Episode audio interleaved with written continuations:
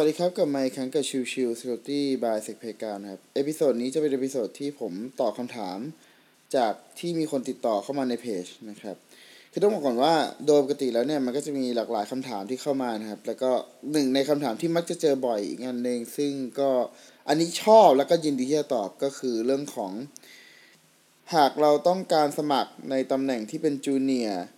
ทางด้าน Cyber Security ไม่ว่าจะเป็นเรื่องของ Pen Tester หรือว่า Incident Response เองก็แล้วแต่ เราจำเป็นจะต้องมีประสบการณ์หรือไม่นะครับ อันนี้เป็นคำถามที่เจอบ่อยมาก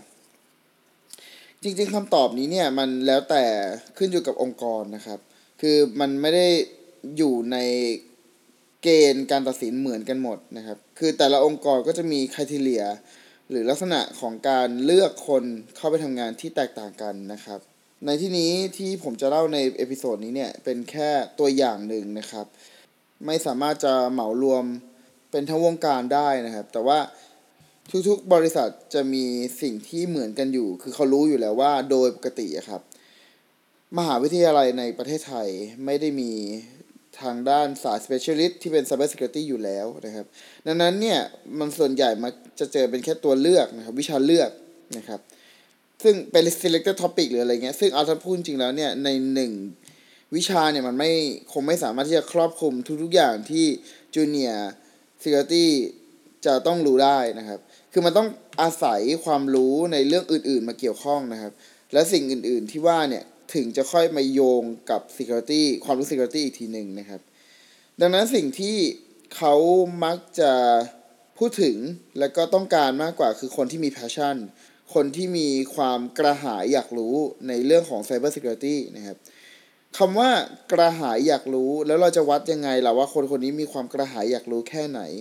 ก็สามารถวัดได้จากหลาย ๆ อย่างนะครับ อย่างเช่นหนึ่งเลยยกตัวอย่างเลยคือ คุณรู้ในเรื่องของ cyber security ดีแค่ไหน คุณรู้เรื่องเกี่ยวกับช่องโหว่มากน้อยแค่ไหน คุณรู้จากวิธีการป้องกัน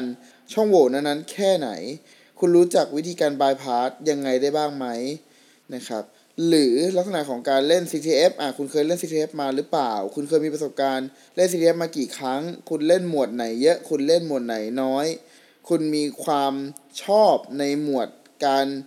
แข่งขัน CTF ในส่วนไหน เป็น Reward Engineering หรือเป็น Web Application Security หรือเป็น Digital Forensic หรือเป็น Cryptographic อะไรแบบนี้ครับ มันสิ่งเหล่านี้มันที่เราสามารถที่จะรู้ได้จากลักษณะนิสัยของคนที่เขา ทุ่มเวลากับการเรียนรู้กับการใช้คำว่า passion เนี่ยออกมาให้เป็นรูปธรรมมากขึ้นนะครับ อีกจุดหนึ่งที่อาจจะแล้วแต่องค์กรนะครับ คือบางองค์กรก็จะมีสอบปฏิบัติก่อนที่จะรับเข้าตัวของทีมงานนะครับ แต่ว่าบางบริษัทเขาก็จะไม่มีการสอบปฏิบัติ แต่จะใช้วิธีสัมภาษณ์ในเชิงเทคนิค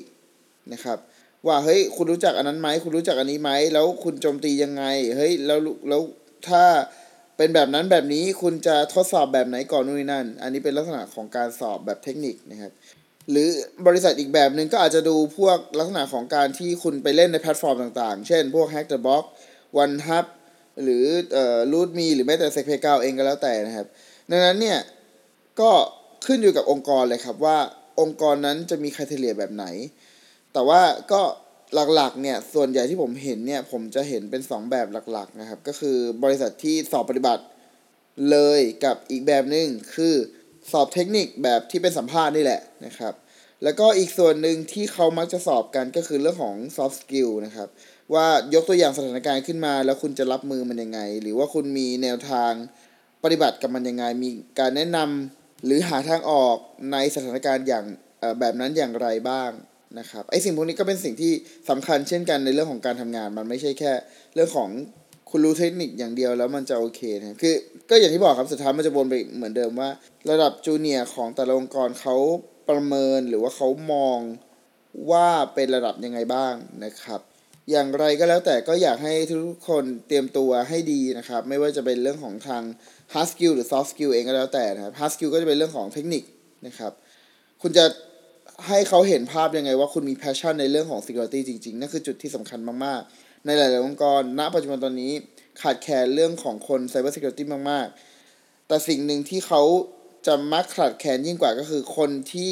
ทำงานสาย security แล้วมีแพชชั่นด้วยนะครับ ดังนั้นเนี่ย คนกลุ่มนี้จะยิ่งหางานง่าย เพราะว่าทุกทุกที่ต้องการอยู่แล้วนั่นเองนะครับ แล้วก็ นอกเหนือจากนั้นก็จะเป็นเรื่องของพวก soft skill ไม่ว่าจะเป็นเรื่องของการมองภาพในเรื่องของการสถานการณ์ต่างๆ และวิธีแก้ไข รวมถึงลักษณะการพูดจาหรือเรื่องของภาษาอังกฤษ ก็ถือว่าเป็น soft skill ที่สำคัญเช่นกันนะครับ ขอบคุณทุกท่านที่เข้ามาติดตามและพบกันใหม่สำหรับวันนี้ลากันไปก่อนสวัสดีครับ